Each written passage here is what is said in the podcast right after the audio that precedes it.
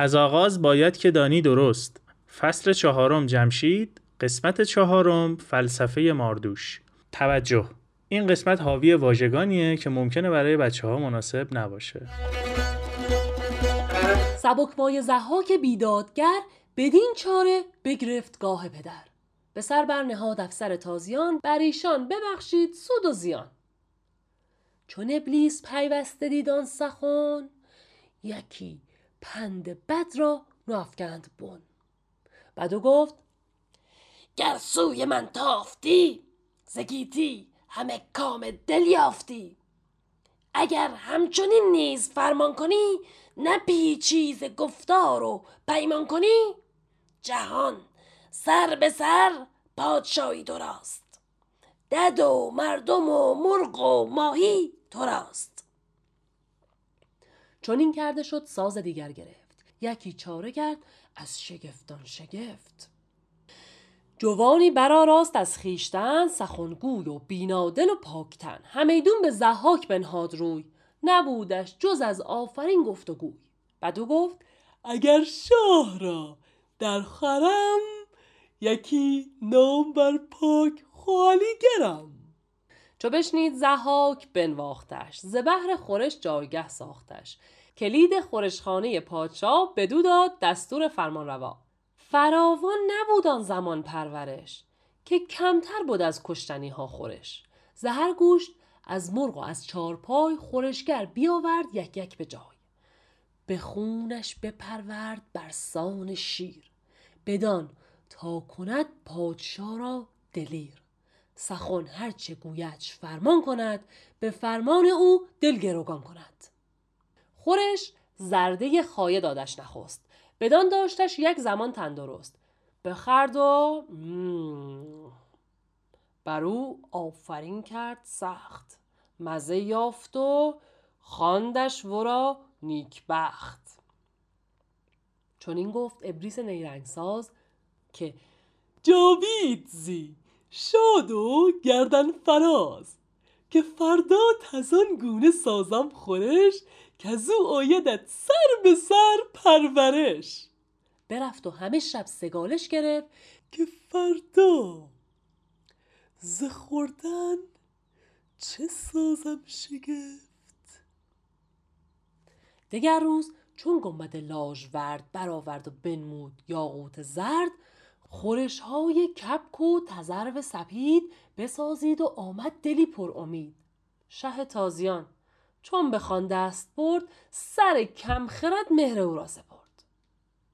سه به مرغ و کباب بره بیاراست خان از خورش یک سره. به روز چهارم چو بنهاد خان خورش کرد از پشت گاو جوان بدویندرون زعفران و گلاب همان سال خورده می و مشک ناب. چو زحاک دست اندر آورد و خرد شگفت آمدش زان هوشیوار مرد. بدو گفت بنگر که تا آرزوی چه خواهی؟ بخواه از من ای نیک خوی. خورشگر بدو گفت که ای پادشاه همیشه بزی شاد و فرمان روا. مرا دل سراسر پر از مهر توست همه توشه جانم از چهر توست. یکی حاجت هستم به پیروز شاه. و گرچی مرا نیست این پایگاه که فرمان دهد تا سر کتف اوی ببوسم بمالم بر او چشم روی. چو ضحاک بشنید گفتار اوی نهانی ندانست بازار اوی. بدو گفت دادم من این کام تو. بلندی گرد زین مگر نام تو.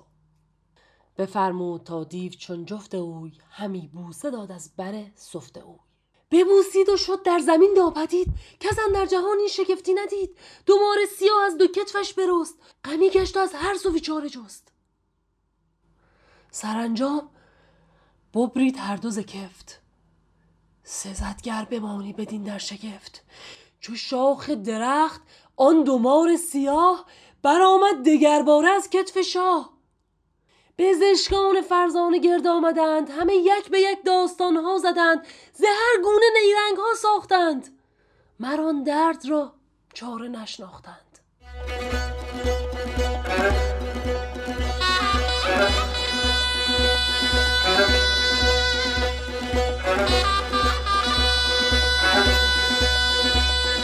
آنچه گذشت. فهمیدیم که جمشید بعد از نوآوری های بسیار برای آدمیزاد و پایگذاری جشن نوروز مغرور شد و منم گفت و ادعا کرد که چی در جهان در اختیار خودشه. بزرگان خوششون نیومد اما خب جرأت مخالفت هم نداشتن. از اون طرف همون موقع ها توی عربستان یه پادشاه بسیار نیکخواه و پرمایه حاکم بود که که معروف پسر اون بود و با نیرنگ اهریمن پدرش رو کشت. این قسمت. که سبک مایه و بی ارزش بیدادگر و ظالم با این نقشه و تدبیر جایگاه پدر رو گرفت. تاج شاهی تازیان رو بر سرش گذاشت و از سود و زیان هر چی که بود که از پادشاه باید به مردم می‌رسید به مردم داد. ابلیس وقتی دید این ماجرا چقدر کارگر افتاده و زحاک همونیه که می‌خواد یه پند ناروای جدید از تو چنته رو کرد. بهش گفت حالا که رو تو سوی من کردی کام دلت رو از این گیتی گرفتی. اگه همینطوری فرمان من رو اطاعت کنی و از گفتار و پیمانی که بستیم سرپیچی نکنی و رو برنگردونی پادشاهی جهان سر تا سر برای تو میشه. یعنی از دد و مردم و مرغ و ماهی همه فرمان بردار تو میشن. این که انجام شد یه ساز جدید زد یه نیرنگ جدید ساخت یه نقشه جدید درست کرد شگفتن در شگفت. همچین آراویرا کرد خودش رو به شکل یک جوانی در آورد هم خوش سرزبون هم هوشیار هم مرتب منظم. دوباره رفت پیش زحاک فقط هم آفرین و به و چهچه کرد براش. جز این تو گفتگوش سخنی نبود. بهش گفت اگه در خور شاه باشم یه خالیگر ناموری هستم آشپز خوب و کاملی هستم. زهاک اینو که شنید همچین تحویلش گرفت یه جایی دستور داد براش آماده کردم برای پخت و پز مشاورش هم کلید خورشخانه یا آشپزخونه رو داد دست این جوان خالیگر سرآشپز شد دیگه. اون موقع زیاد خورشت متنوعی نبود. چرا که از کشتنی ها و حیوانات کلا کمتر خورش می ساختن بیشتر گیاهخوار بودن. این ابلیس خورشگر شروع می‌کنه از هر گوشتی از مرغ از چهارپاها یکی یکی برمیداره خورش درست می‌کنه و می‌ذاره جلو زحاک. زحاک رو با خون اینطوری پرورش داد برای اینکه پادشاه مثل شیر درنده گوشتخوار دلیر و شجاع و پرخاشگرشه هر چی ابلیس میگه گوش بده و دلش رو در گروه ابلیس بذاره. اول از همه زرده تخم مرغ بهش داد. یه مدتی با اون تندرست نگهش داشت. زحاک خورد و خیلی بهش مزه داد. همچین سفت و سخت و مشتی بر ابلیس آفرین و دعا گفت و بهش گفت نیکبخت باشی. اینجای ماجرا ابلیس نیرنگساز برگشت گفت که ای شاه جاودان زنده باشی و شاد باشی با گردن فرازی و سربلندی. حالا فردا می‌خوام برات یه خورشتی درست کنم. آن گونه که سر تا سر وجودت سرمست شه. رفت. همه شب با خودش اندیشه کرد که حالا فردا چه خوردنی شگفتانگیزی درست کنم. روز دیگه یعنی فردا وقتی گنبد لاجورد خورشید رو بالا آورد و اون یاقوت زرد رو به نمایش گذاشت از کپک و تزرو سفید خورش درست کرد. با دلی پر امید اومد پیش زحاک. شاه تازیان هم همین که به این خان و سفره دست برد غذا رو که خورد تو اون کله کم خردش مهر بیشتری از ابلیس افتاد. روز سوم با مرغ و کباب بره اومد خوردنی درست کرد. سر تا سر سفره رو با اونا آراست.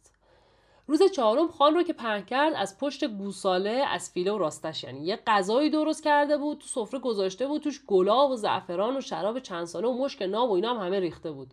با اینا مزه دارش کرده بود.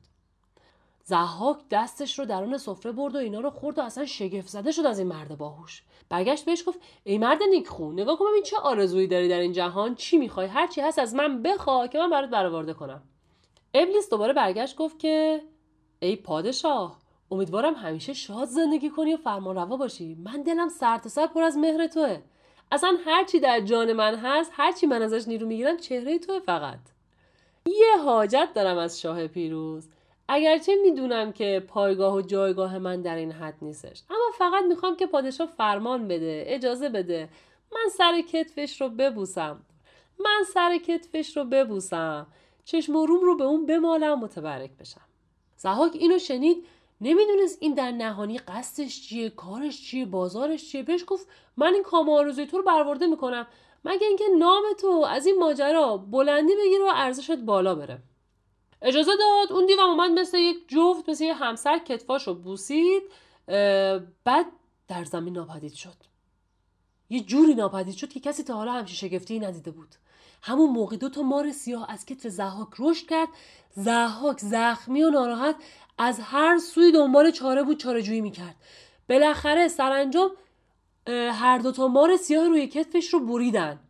اما اگه از نتیجه در شگفت بمونی کسی نمیگه چرا. آخه اون دوتا مار سیاه مثل شاخه درخت دوباره از کتف شاه در اومدن و بلند شدن. پزشکان فرزانه و دانا همه جمع شدن. هر کدوم یه راه حلی پیشنهاد کردن. هر تدبیری به ذهنشون اومد ساختن و انجام دادن. اما آخرش هم چاره ای برای اون درد پیدا نکردن.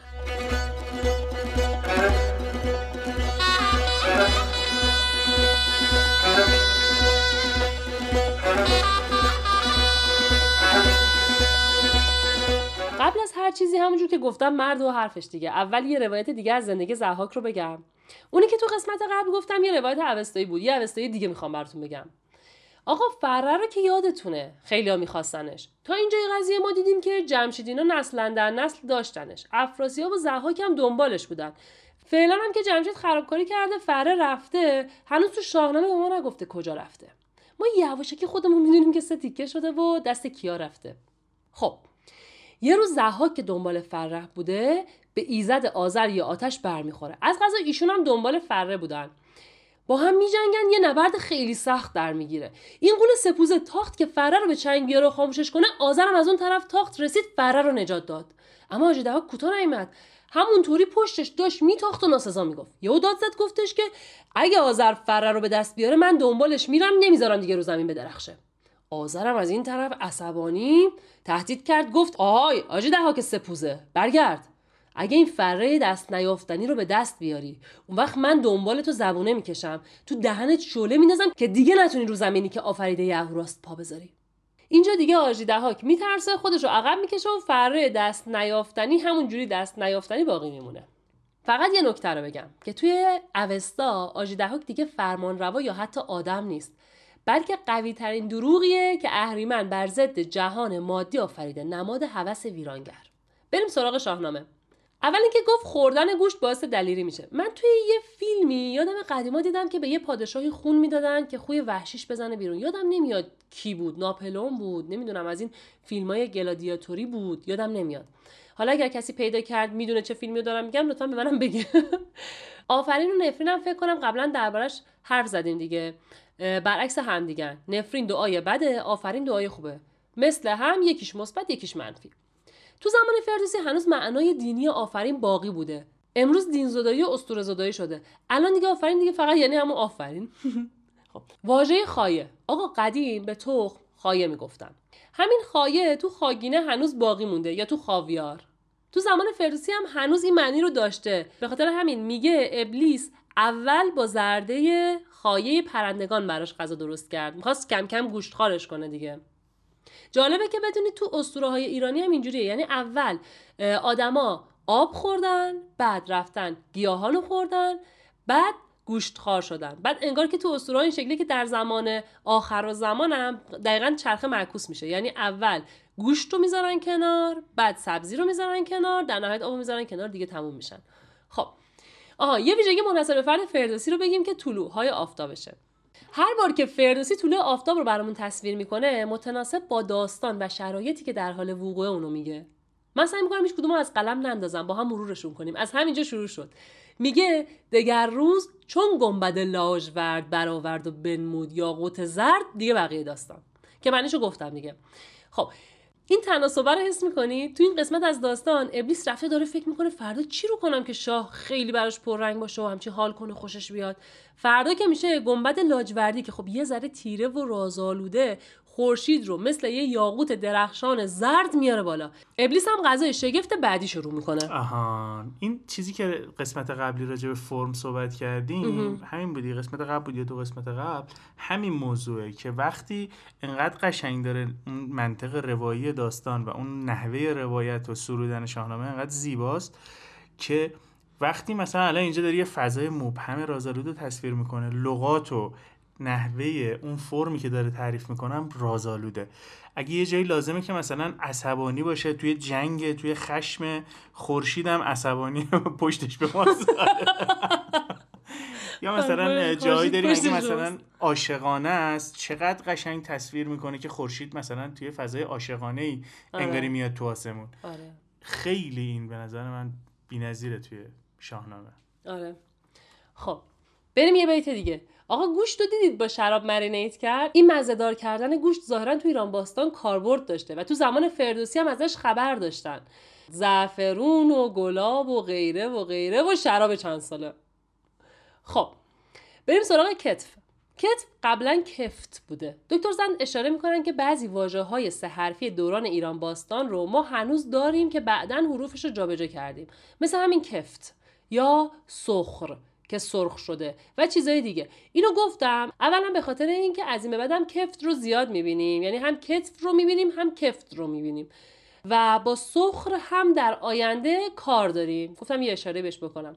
دوما به خاطر اینکه این ماجرای جالب رو براتون تعریف کنم که وقتی توی شاهنامه یه واژه این شکلی میاد یعنی هر دو شکل کفت و کتف الان اینجا اومده بعدم می‌بینیم که تو متون قبلی مثلا متون پهلوی کفت بوده تو متون بعدی مثلا اگه یه شاعری تو قرنهای بعد ازش اسم برده به شکل کتف اومده یا ما الان میگیم کتف می‌فهمیم که زبان تو زمان فردوسی داشته تغییر می‌کرده. خیلی به نظر من جالبه. اون وسط هر دو شکل استفاده می‌شده تا وقتی شکل دوم جایگزین شکل اول بشه. شبیه چی مثلا بگم تو زمان خودمون؟ شبیه واژه سوتی. سوتی از یه زمانی رایج شد دیگه. مثلا من یادمه با یکی از دوستان قدیمی و باباش رفته بودیم بیرون. ما با هم دیگه می‌گفتیم که آقا سوتی داد. سوتی شد. همینجوری داشتیم در مورد سوتی صحبت می‌کردیم. بعد یه جایی بابای دوست من دیگه برگشت به ما گفتش که آقا این سوتیه سیتوه چی شما دارید میگید؟ خب یعنی تو زمان ایشون نبوده دیگه. این واژه براشون آشنا نبوده. یا مثلا همین حرفی که در مورد خایه زدیم. بعدها معناش رو به این شکلی که فردوسی به کار برده از دست داد. یا توی انگلیسی شاید ملموستر باشه چون تغییرات خیلیه. یه همکاری برای من تعریف می‌کردن که cop معنیش پلیس بوده دیگه قدیم. اسمه. اما الان یه چندین ساله که شکل فعلی هم به خودش گرفته. مثلا وقتی میگی don't cop me یعنی واسه من پلیس بازی در نیار. فعل دیگه. چیز مثال بارزش همون گوگل دیگه. مثلا اسم سایت بود اول گوگل ولی الان دیگه فعل شده تو انگلیسی دیگه. یه چیزی دنبالش میگردی طرف مقابل بود میگه Google it. دقیقا. یعنی این تو زبانهای مختلف اتفاق میافته. یه اصلاحی هم بدم و بحث رو ببندم. تو معرفی آهنگ قسمت قبل من گفتم آهنگ لوریه. ببخشید آهنگ لکیه. تمام.